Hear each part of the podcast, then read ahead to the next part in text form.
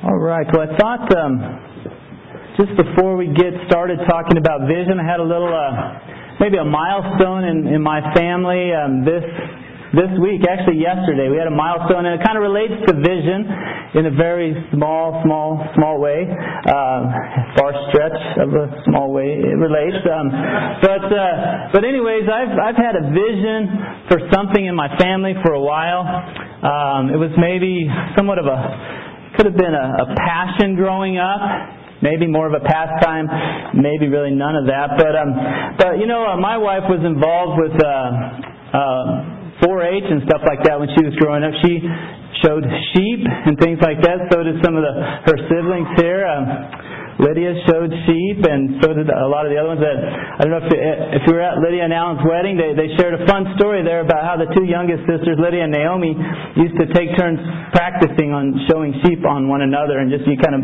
get down and push on the other person's leg and keep the posture good and all that stuff. But uh, that that's how they got to be champions at showing sheep. But my family, we did just a little bit of 4-H type stuff. Uh, and, and we did a different, uh, oh, a different sort of creature. We did chickens at our our our family. Some of you might know that we had a dozen chickens there that I didn't even know how we got them or why we got them, but um, but I remember showing them at the county fair. And one year, and I still don't even know how. I just. Uh, I handed my chicken to the judge, and he, he took it and he squeezed it and he looked at it and he, he gave it back to me. And next thing I knew, I had the grand champion chicken that year. And it was, uh, and so I've had a vision for my family ever since that we might pass this on.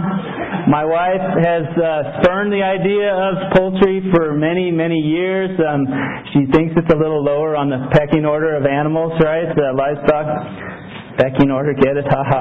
Okay. All right. Thank you. Um, but anyways, uh, recently my my wife and Grace Weeman were at the county fair, Adams County Fair, and I think the Lord just kind of broke through my wife's hard heart, and they, uh, Grace and Morgan, decided to buy chickens, and and the vision began to to take you know, to take off, you know. And so they brought some chickens. Morgan brought, we got four chickens. The Weemans got four chickens. Um, and you know, we've just been feeding them and caring for them, loving on them, praying for them. Um, you know, things that you do for chickens. But but recently we had a milestone. Yesterday, I think it was yesterday morning, we had a milestone, and we got the first egg out of our chickens.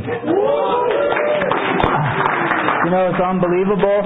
The kids are very excited about it. If you ask them, they will still be excited, I'm sure. But I wanted to show you this specimen of the eggs that we got. I don't know if you can see that. We have to put that on the big screen or something here, but uh, maybe this will help a little bit get this name from us. This is a, a really, really small egg, but it's the beginning of a vision that we have as a family here. And so it's just fun to see. This might even be the first fruits. Thinking about sticking it in the offering box over here, the giving box. Um, we'll just see what happens. But we're, we're excited. And it is, like I say, in a very small way, it relates to what we're talking about here in vision. A very small way. Um, but anyways, we're, we're going to jump back into this series. I'm going to do a little recap of what we've covered over the last couple of weeks together as a church. It's been a five-part series. Um, if you've missed any other ones, you're, fortunate because this is the one that kind of summarizes them all. I'll do a quick. Uh, you know, I started off this series and shared about the importance of vision, and I shared kind of, a, you know, I don't know what the picture is going to look like, but here's what I believe will be four brushstrokes that God will use to paint the picture, the vision that He has for this church. We'll review those, uh, you know, after um, Jeff and Jeremy shared uh, the following week, and you know, Jeff shared, uh, and I'm just going to share some of the things I came away with from these guys. Um, oh yeah, I should probably click. You're clicking for me. Awesome. Thanks. There we go. Jeff. Jeff shared about, um, you know, uh, one one of the ideas I really took a hold of was the idea that our target, what we're aiming for, is to be like Jesus, to become like Jesus. That He's like the pattern that we're shooting for, and all else besides Jesus, if you you know laid this pattern down and cut out everything else, that's what we're aiming for personally uh, as we try to follow Christ. That we become like Him. He is the target of what we're aiming for in each one of our lives and then as a whole together here. Uh, and so remember that Jeremy shared um, Jeremy shared something about my favorite, used to be my favorite Sunday school song ever, um, This Little Light of Mine, and now we don't sing that around our house anymore. Um, no, just joking. But, you know, he shared the analogy of sometimes we try to be this little candle and, you know, really try to encourage the little tiny flame to, to grow and stuff, and when, when in reality the idea is that we're just supposed to be a part of the blazing glory of Jesus Christ, and, and as we just rest in His glory, awesome things, radiant things happen through us and around us, and you know, and we just get caught up in Him as the source of that. And I, I think that's uh, again, we do want to do that. We want to catch that, grow in that. Tim shared about uh, grace. Tim and Greg shared, shared the following week. Tim talked about um, grace and how it is counterintuitive.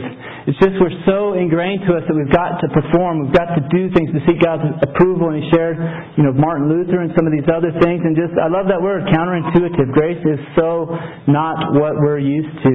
And it's so what we need to figure out and grow in to see God do all that He wants to do in our lives, and our church, and through us. Greg shared about um, kind of his testimony, his journey of grace, and how grace versus performance, and how he had this performance. Um, mentality all of his life. And, uh, you know, I thought he shared some really great things there again, but it tied back into God wants to graciously help us accomplish everything that he's called us to do. And um, it's, it's more about you know, looking on and being focused on the performance of Jesus Christ, and and then out of love, responding to that and trying to please Him, not because we have to, but because it is fitting and it is is awesome. But anyways, then Brad talked the following week. Um, you know, Brad and Rob. Brad talked about Coke, Coca-Cola, Coca-Cola One, and the Holy Spirit. I remember, um, and so uh, you know, there is an ongoing pastoral debate uh, at a very high spiritual level between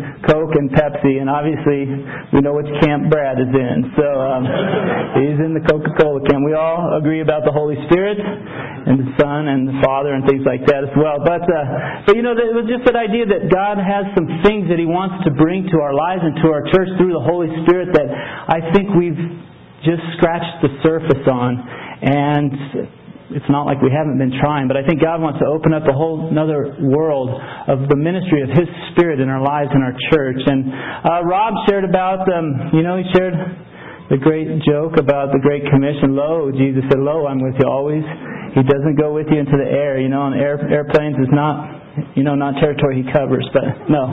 Lo, I'm with you always. Um, and he talked about the journey of Jesus. It's really about uh, not just where we're headed to, but um, who we're going with. Who's loaded up in the minivan with you, you know, on this journey. And, and I wholeheartely agree with that. It's been a theme that we've been talking about as we go here. Um, and I'm going to do. Uh, uh, kind of, you know, I'm supposed to be the bookends. I, I kicked things off. We had some guys um, over the next those couple weeks, and then I'm the kind of other side of the bookends. I, I realize in some ways, bookends. If you get any bookends in your house, they're kind of supposed to match a little bit. And so, no guarantee this bookend is going to match that one, but you know, I, I hope they will. I hope you'll see some themes that um, span this whole series here. But really, we started this journey off. Um, whoops, I'm going the wrong way. No, there it is. Recap of our series. Yeah. Uh, no. Okay, yeah. So, you know, one of the things that we started us on this whole journey is we started thinking about um, staffing questions and structural things in the church, and then we started going like, well, before we hire more people and you know start kickstart more ministries and things, we got to figure out what is it again we're trying to accomplish. You know, what what are we trying to do specifically? And in general, we know the Great Commission. We just want to reach the world, get the gospel to everyone, and it's just big, but sometimes you know nebulous sort of thing we're trying to wrap our arms around around. And the other problem that we, we try to tackle in it all is as we look around the church, we just go, well, there's a few things that we look for as far as metrics and how your church is doing, but a couple of them are, you know, is anyone coming to faith in Jesus Christ? Is anyone lives? Are their lives getting turned around? Are, are people having radical salvations? Um, are people getting baptized as they say, hey, I want to go public and identify with Jesus? Um, you know, we, we measure those and we go, okay, well, you know, just one eternal salvation is, you know, immeasurable, right? So that's good, and we've had more than one. Um, but we also started going, well, how are we doing in sharing? You know, we can't really, we're not responsible for salvation because that's in God's hand, and then a changed life is really in God's hand. But how are we doing in sharing? And we look at that and go, well, I think we could do better. And I don't know about you, I look over, I've been reflecting over my last year here of how I've been doing in some of these areas, and I go, uh, I think I could do better. I think we could raise the grade. I think we could, you know, not because I have to, not because I got to perform, because, but I, I want to be more useful to my Savior. I want to respond more than I did this last year to His love and in ways that are fitting and, and even pleasing to Him. But the problem, the challenge is that uh, if we look at each one of our lives, we did some surveys over this last year, and we kind of tried to see how often people are sharing their faith, how how equipped they feel to share their faith. A lot of these different things, and we kind of came away with, you know what? We got to do something here. We got to do something. And we talked the very beginning of the series. We either need to change what we're aiming for. Let's shoot for something else. You know, let's just shoot for, you know, happy people in our church or something different than people getting saved and becoming disciples of Jesus that are filled with the Spirit, you know. But we decided, you know, we're not going to do that. We really feel like we've been given this great commission uh, to carry out. It is the mission that Jesus gave. It is not changed. Uh, how we're doing it that, but you know, really, this vision that we've come away with, I think it's kind of our answer. It's our response to what are we supposed to be doing? What, what are we trying to accomplish? What is the vision of the Firehouse Church? And then some maybe some more tangible ways of figuring out how how are we doing at that or how can we do that. Um, really, the process we've gone through, one of the steps that we've done over the last number of weeks and even the last couple of months is to clarify our vision. We're going to talk about what we feel like God has, has led us into related to a vision statement, just one simple sentence that encapsulates the Great Commission. Um, we've talked about getting a game plan. So here's what we're trying to do. Here's our vision statement. Well, now what are our goals and what are the plans? You know, we talked about. Uh, I remember I shared a, few weeks ago, a number of weeks ago, this idea about like losing weight. If you've ever wanted to lose weight, everyone has good intentions on losing weight. Probably especially after the New Year's and all these parties and all the food we're going to eat and stuff like that, we're going to have great intentions about losing weight.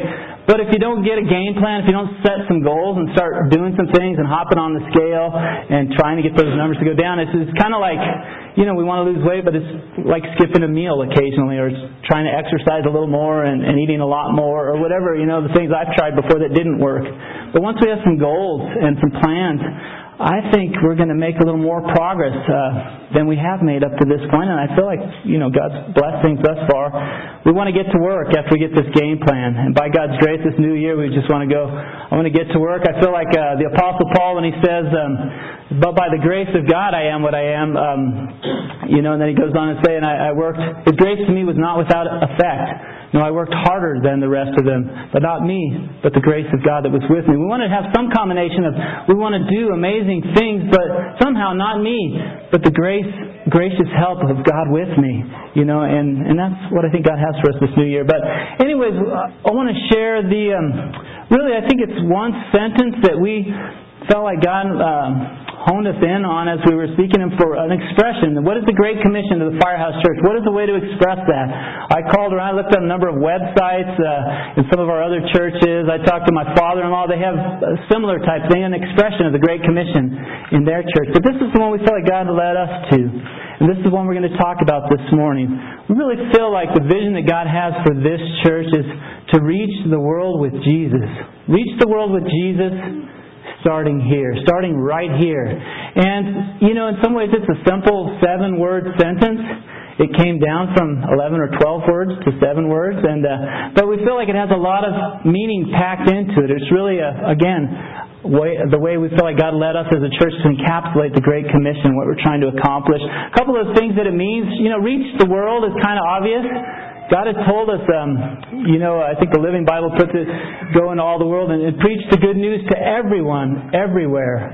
Our mission, the scope is to reach the world. Uh, another part of that is with Jesus. With Jesus has a lot of meaning packed into it here. Um, you know, it means with Jesus, it means with the gospel of Jesus. The gospel is really the message about Jesus Christ. It's, it's the message, the introduction to the person of Jesus and we want to reach the world with the gospel. I think we also want to reach the world um, with Jesus as in as in disciples of Jesus, when we go into the world, we represent Jesus. Jesus is represented by you and I. We are as ambassadors, as disciples that are following Him, and we want to reach the world and let them know here's, here's what Jesus looks like through us. That's what we've been called to do. We also want to reach the world with Jesus, as in the Spirit of Jesus. You know, He said, I'm with you always. Um, it says he would, he would give us the Holy Spirit, which is His Spirit, that, that we're not doing this mission alone. It is with Jesus, His very presence, that we're trying to carry this out.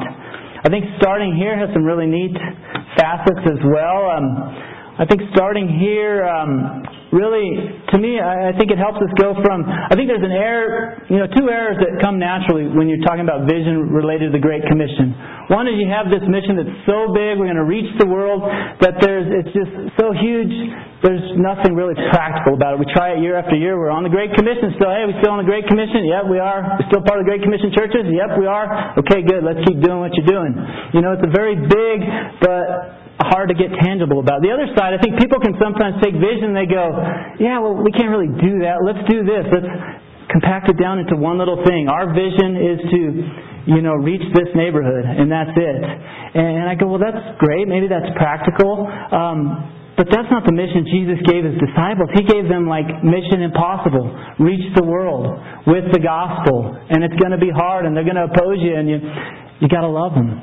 And, so I feel like this encapsulates both. We want to reach the world. We want to think globally. It's like the old bumper sticker, right? Think globally, act locally, or one I have in our neighborhood, I think think globally, think globally, drink locally, something like that. But we want to do, we want to think globally. We, we're aiming for the ends of the earth.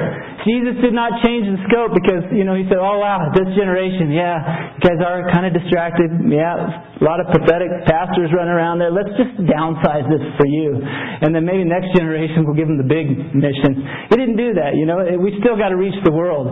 I signed on to this journey because I want to be a part of reaching the world. I remember before I became a pastor, before I went on staff with the church, I thought, you know, I'm running with some people that really they're trying to reach the world and they're trying to start right there in their local church, and that's what I want to do. And I realized that to be a pastor, I thought, you know, as a pastor, one of the things you have is that you have a, a vehicle, a church full of people. Then it goes from just you trying to reach the world, but you're a part of a church that wants to reach the world. And you know, that's what I signed on for, and that's what I'm still signed on for. And I don't feel led to downsize our mission, but I do think we need to get more specific, starting here. You know, um, I love the verse when Jesus commissioned them, and he was talking to his disciples in Luke 24. He just talked about starting, beginning at Jerusalem. He said, when it reach the world, uh, take the forgiveness through my name to, to the world, and I'm going to start right here in Jerusalem.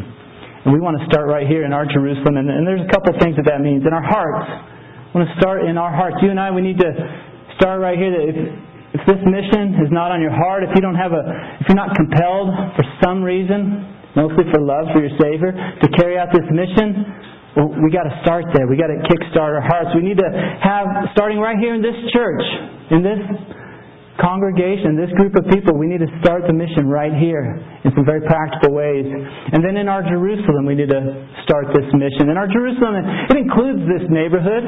But it also includes your neighborhood, wherever you're going home to. It includes your workplaces. It includes your classrooms, your schools. We, we need to reach our Jerusalem, no matter, and that represents a lot of different locations in this group of people. It's not just this neighborhood. A vast majority of people in this room don't live right in this neighborhood. We've been called to reach our Jerusalem, which includes this, but all these other places as well. But that's um, you know, this is what we feel like God's led us into. We're gonna, I'm gonna just gonna share a few of those brushstrokes of how we think God wants to do this. I'm gonna close um, with some time of prayer and stuff. And next year, we really want to kick off just talking in more specifics about some of the goals and some of the game plans, some of the strategies. But I'm to give you just an overview here. I love this uh, this idea. Um, as I've been reading the book Visioneering by Andy Stanley that talks about vision, one of the things he says that vision gives you it gives you focus.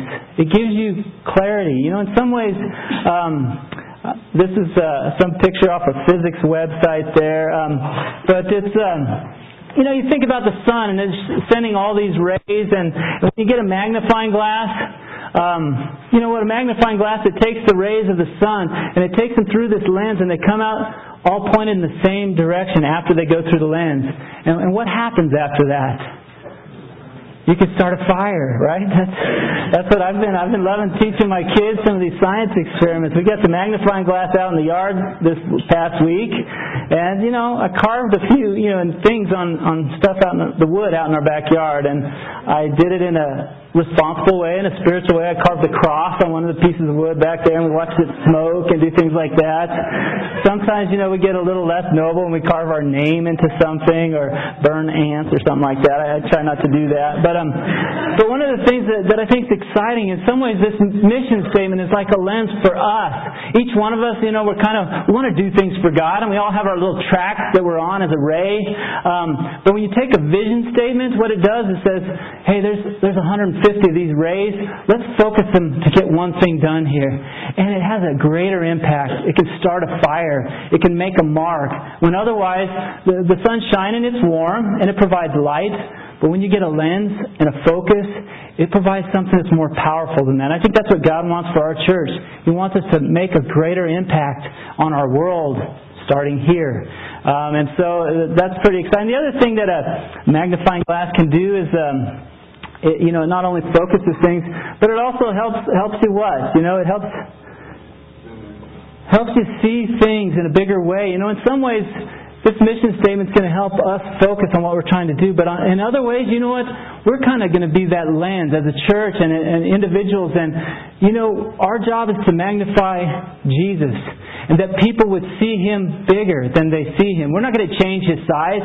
He's infinite in so many ways, but through us as a church, and through our lives, I think our job is to magnify Him and let, that people would look at us and they would see Jesus bigger than they would otherwise. Because in general, we have got spiritual blindness. We have a hard time seeing. But God wants not only to impact the world around us, but He wants to be seen bigger through you and I and through our church.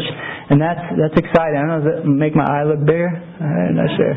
That's uh, that's kind of fun. But anyways, um, I think of a verse, Psalm uh, Psalm 34, 3. It says this. You know, this is how we feel as pastors and leaders as we go.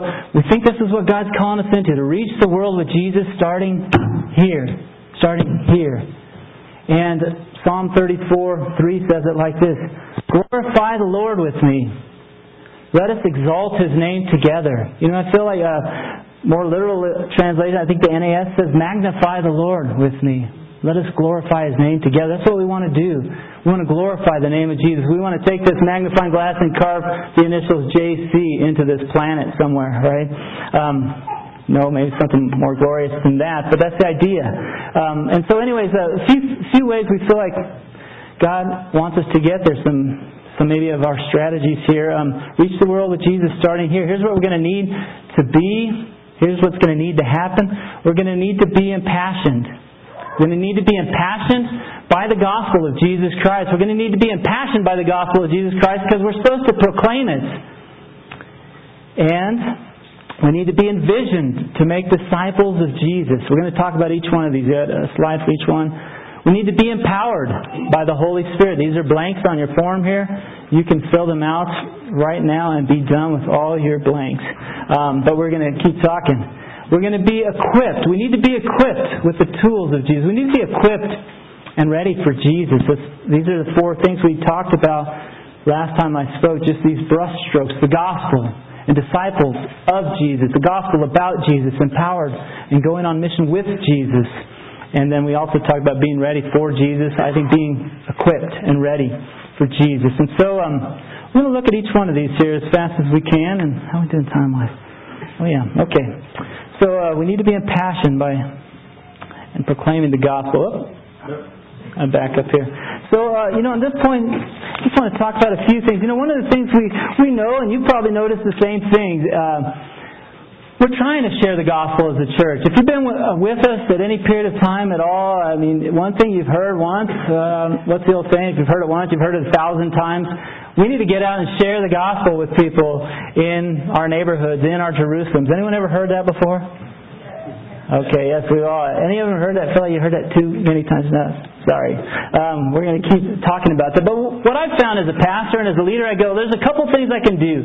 I got to be an example. I've got to have stories where I say, you know, and I went up and talked to this person who I didn't know, and I asked them these questions, and we got started talking about spiritual things, or just uh, times where I set up an appointment to share the gospel diagram with someone. I want to be an example to you, so I can go, well, here's what I did, and you can do that too.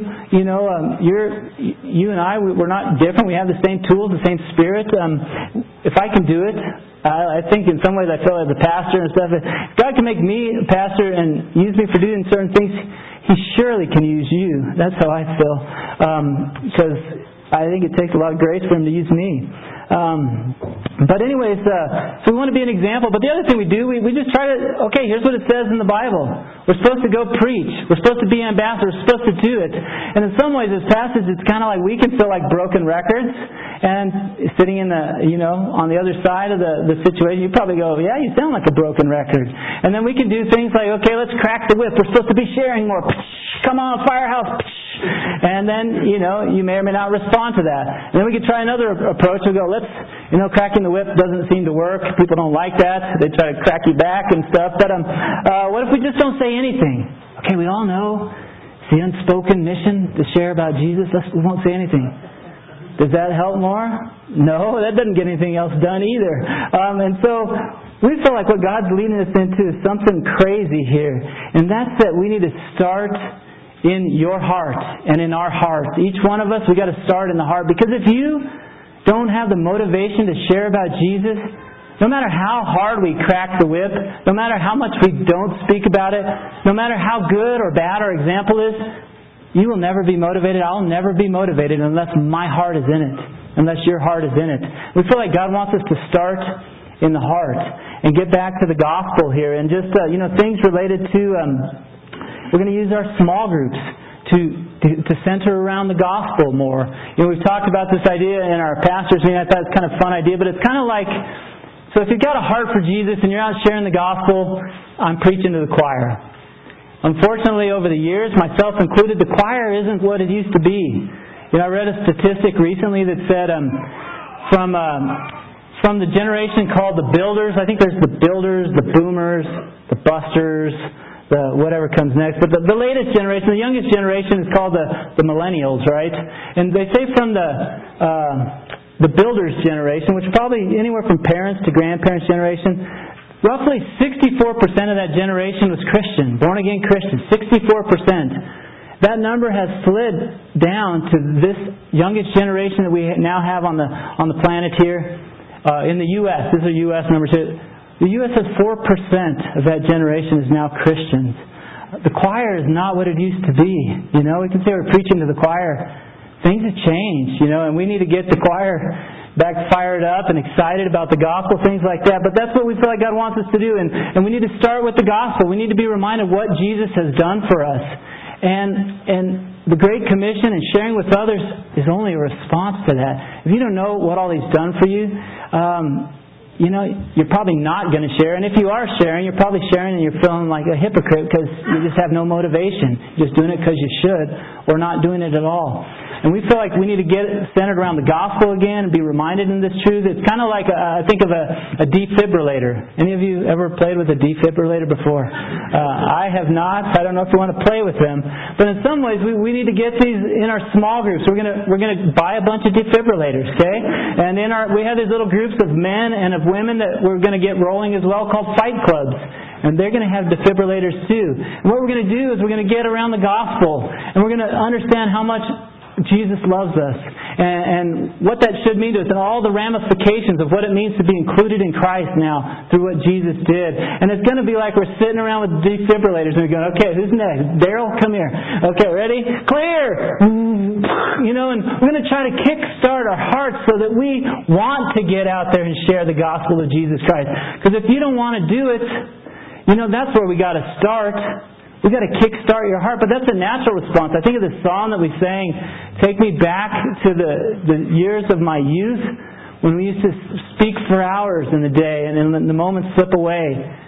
If you've never had that time where you go, I just, it's so sweet to be in the Word, to be communing with God through His Word, through His Spirit, and, and of course I want to go share with people. I, you can't, I know when I first got saved, you couldn't stop me from sharing. Eventually, you know, people had to slow me down, like my HR department at Hewlett Packard had to say, "Hey, slow down here, buddy. You can't share with everyone like this," you know. Um, and but but if you've had that first love, you can't help but share. And if you've never had that first love, you probably can't do anything to get going. But we feel like we've got to start right there, and we're excited about that. And so we're going to use small groups in our teaching times here on Sundays and things to hopefully kickstart our hearts and do that mm-hmm. clear, you know, and then release a whole bunch of you out in this neighborhood and your workplaces, and who knows what's going to happen. But I think it's going to be exciting. But can you imagine if you had a heart to share the gospel anytime you got the chance?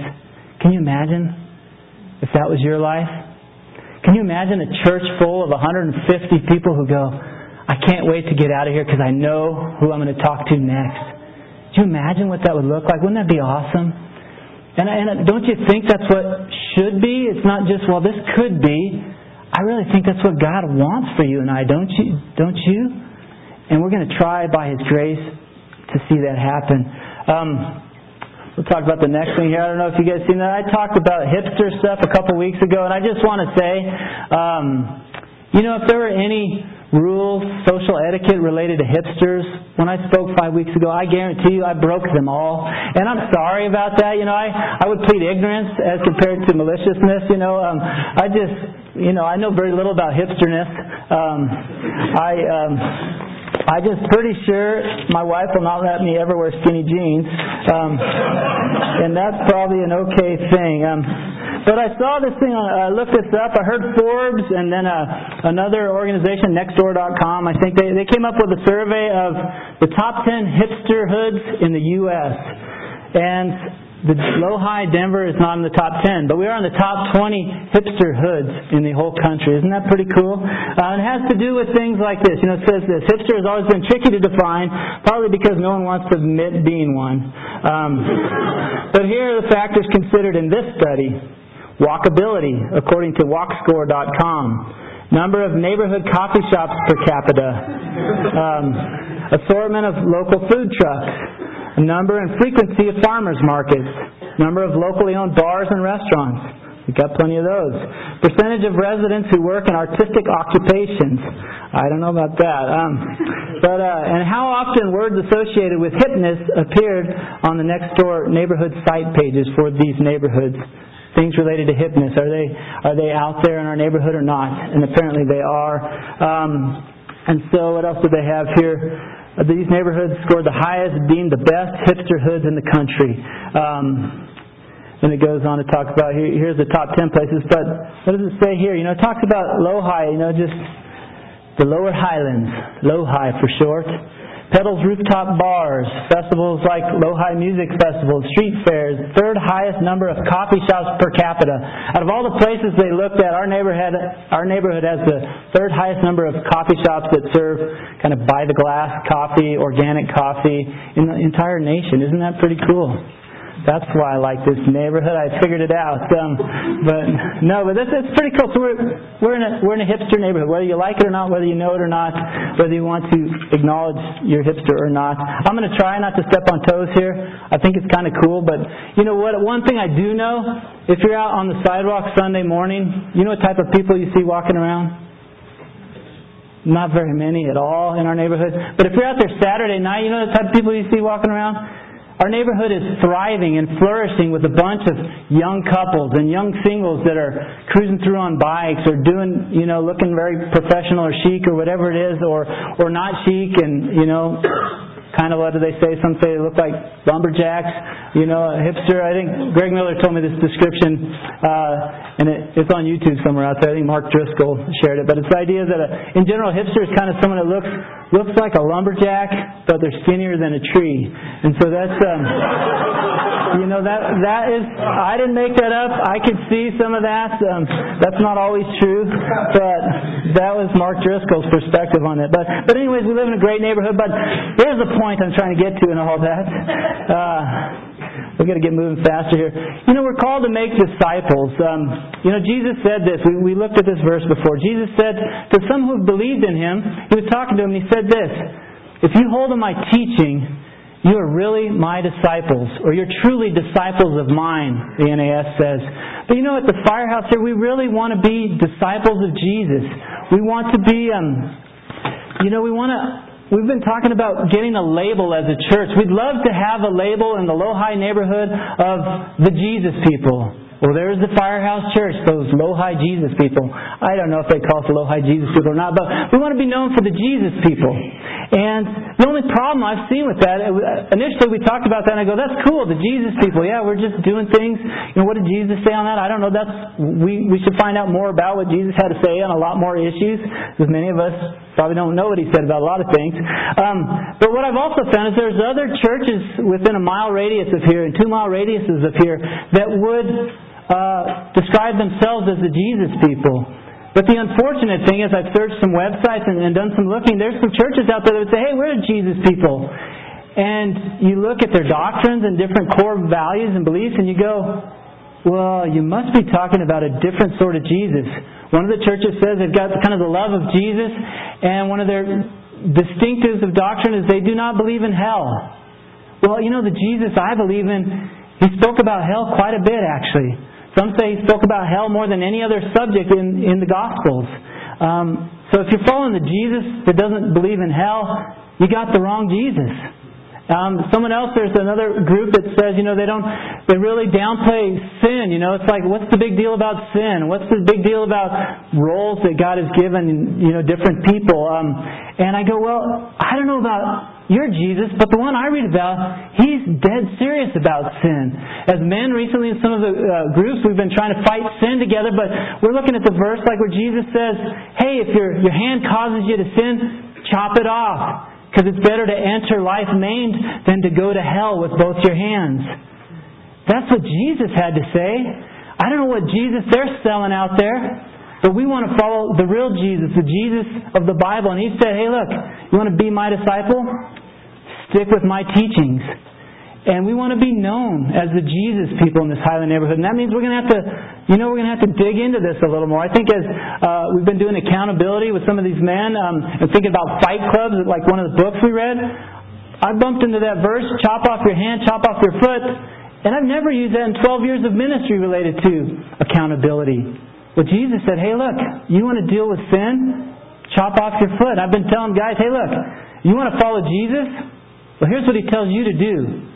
Sometimes accountability is like, okay, I've got this accountability group and I'm sinning and, you know, hey, uh, you chop off my foot for me? Sure, I'll chop off your foot. Okay, well, I kept sinning. Well, you chop off my other foot for me? Yeah, I'll chop that off for you. No, Jesus said, hey, you want to deal with sin? You want to get serious about it? Gouge out your eye and throw it away. That's the Jesus we're talking about following. He, he got serious about sin. He got serious about love. You know, he said, here's, here's a way to mark yourself. You know, as a church, we go, well, this is a good thing to aim for. Um, he said this. this is a classic one on, um, oops, I lose my verse. You know, a new command I give you. Here's how to tell you're really disciples of Jesus. Here's how we can tell. Uh, a new command I give you, love one another. As I have loved you, so you must love one another. By this, all men will know you're my disciples if you love one another. Uh, he also went on to say, Greater love has no one than this, that he lay down his life for his friends. You know, Jesus is serious about loving one another. He's serious about loving God. He said, hey, if there's anyone, your mother, your father, your brothers, your sisters, um, your love for them, in comparison to your love for God, it should look like hatred. That's the Jesus we're, we're called to follow. That's the Jesus we're setting out to follow here. Other people would say, well, that's controversial. How dare someone say something like that? I didn't write it. I'm just trying to follow him. And I realize I'm doing a, a much more pathetic job than I thought.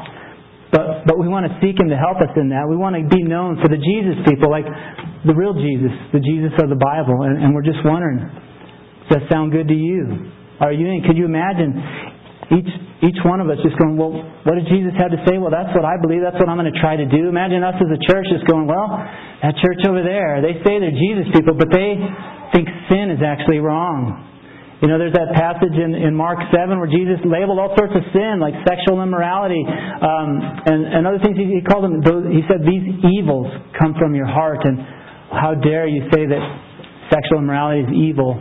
We live in a, a society that doesn't agree with that, even the Christian culture that doesn't like people saying that. But we're going to get serious about following Jesus here, and I, and I hope that resonates with you. I think it's some challenging quotes here. Um, you know, some of you know William MacDonald's uh, True Discipleship. He said this The Savior is not looking for men and women who will give their spare evenings to Him, or their weekends, or their years of retirement. Rather, He seeks those who will give Him first place in their lives. That's what Jesus is looking for, that type of people to follow. And Bonhoeffer, Dietrich Bonhoeffer put it like this When Christ calls a man, he bids him come and die. Do you want to follow the Jesus that they killed, that they persecuted for living a perfectly loving, God centered life? Do you want to follow him? Because I think that's who we're going to be trying to follow here, if you hadn't figured that out already. And so, anyways, this is um, this is something that is a part of the vision. We want to make disciples of Jesus. We want to be known as the Jesus people. We're talking about doing a series in this new year that just says, what is, what are the Jesus people? What are they like? What is a disciple? We need to learn about that, and then we need to live live it out. Because I mean, that's the only way we're going to get a label is if we're actually doing that. Um, and, and but yet, that's what we're going to aim for. I got to wrap things up here. Oh yes, I do. Okay.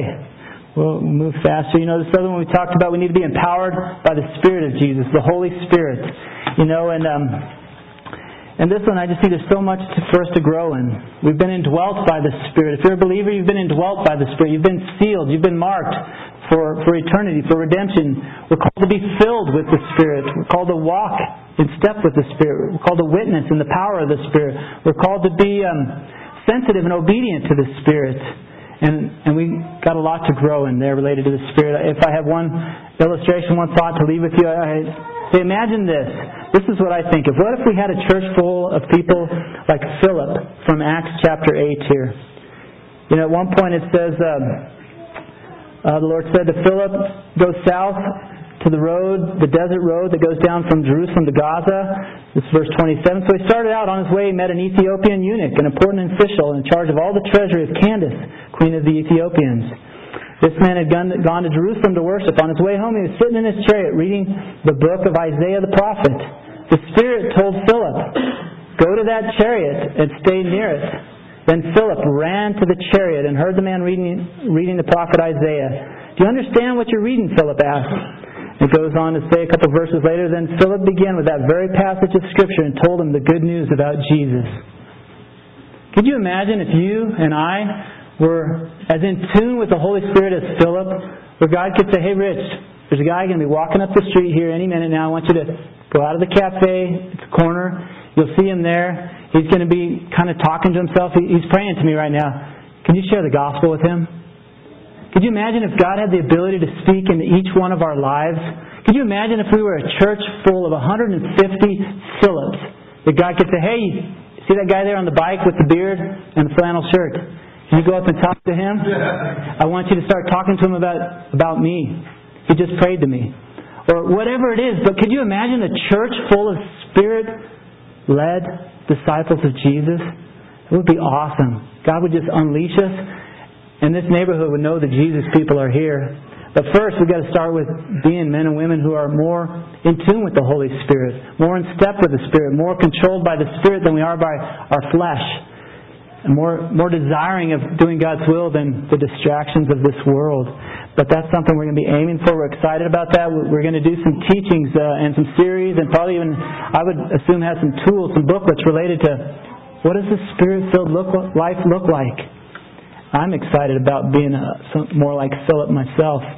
Last thing we do is uh, equip people with tools. You know, it's like, well, we can do all these different things, but one of the things we realized when we did a survey last year is that a lot of people said they didn't know how, they didn't feel confident sharing the gospel or even sharing their testimony at some places. And, and we want to take time to get people confident in sharing the gospel. Maybe it's not the 33 memory verses of the, um, of the diagram class. We're probably not going to get rid of that one. That's about the comprehensive version. But maybe God wants us to learn a simple version of the gospel, that you can share the gospel verbally with someone in a minute.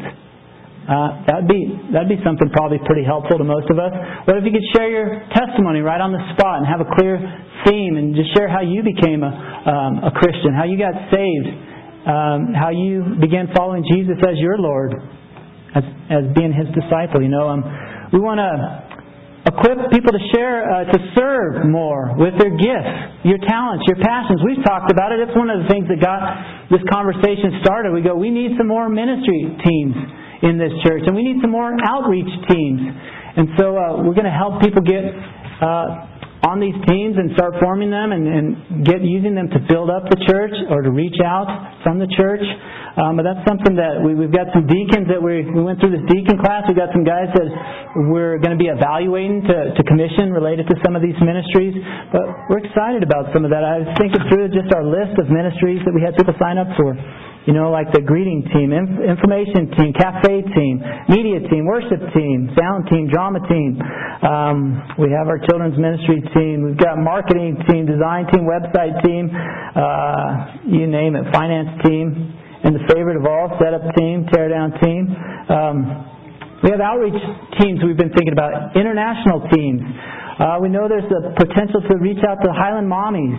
We've got some people that want to start a financial peace university class just to square away finances. We've got we had a coupon meeting this last week with a number of people that came to check out couponing.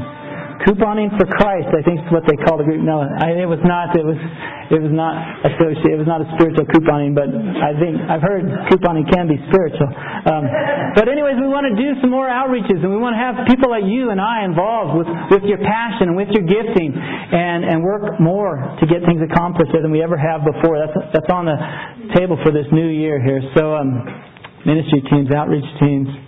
You know, um, I just think imagine. Uh, Imagine just feeling confident. Any situation you're put in, that you could share your testimony on the spot. That you could share the gospel, say you had 30 seconds.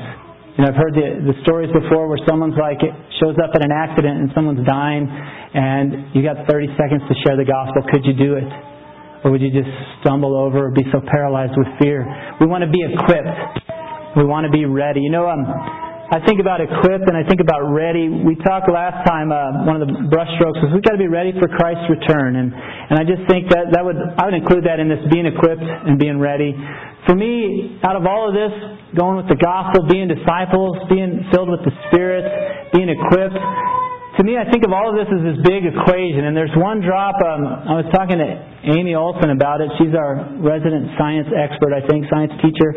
Um, but I remember some somewhere along the line, high school, college, they had these different chemistry experiments where they do these chemicals in and you know the whole thing turns blue and then you do a few other things and the whole thing starts smoking or bubbling you do something else that does this but I remember one and I don't know what it was but it's the idea that you have this equation going on and you put this one chemical in and the whole the whole solution turns clear it just turns clear and for me this being equipped being ready for Christ is the, the drop that, that we got to be thinking about that droplet of you know what he could be coming back any time now you know, we're reading through the minor prophets in the one year Bible. That's always an exciting time of year to go into Christmas thinking that the end is going to happen like, you know, December 21st. Uh, I, I wouldn't put any money on that. But, uh, but, you know, I've just been, anytime I think about that, it gives me a, almost an instant sobriety of what we've got to do is important.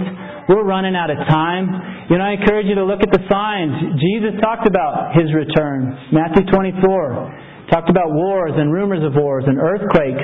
Um, he talked about, you know, uh, famines and pestilences in, in Luke. You know, he, he talks about all these different things, but there's things going on all around us. I was reading in the one year Bible recently, it talks about Syria and Egypt in end time scenarios. And I go, who's on the news right now?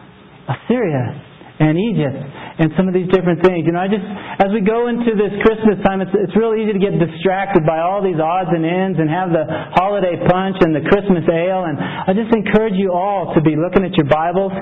Keep an eye on the news.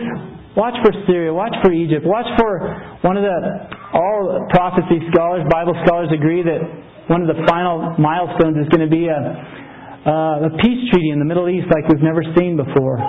And that's like starts the clock to really the final sequence of events that the Bible says is going to happen. I encourage you, keep sober minded through it all. We're, we're running short on time. We could be that generation where Jesus says, This generation, you're going to see it all. And we've got work to do. And we just need to have that drop of urgency to it all. And let's, let's go ahead, we'll pray, and we'll get on with it here. Okay. Uh, Lord Jesus, we do just thank you for this morning. And, and God, we just ask for your help as a church. We feel like you've given us this vision uh, to reach the world with Jesus, starting right here, starting here. We just ask for your help, Lord. Help us to um, grow in these areas. God, help us not to have hard hearts. I just reading in Hosea how it says, time to break up the fallow ground break up the hard ground of our hearts. God, we have areas that we are hardened to, whether it's sharing the gospel, whether it's responding to the gospel, whether it's trying to live out the teachings that you gave, whether it's being sensitive or callous to your spirit, whether it's being callous towards the, the signs of the end times. Lord, help us to have soft hearts. Help us break up our fallow ground. It's time to seek the Lord. Help us to seek you, God. We need your grace to implement all of, all of the above. And I just pray even over the next couple of weeks, help us to be seeking you for, for what you want each one of us to do.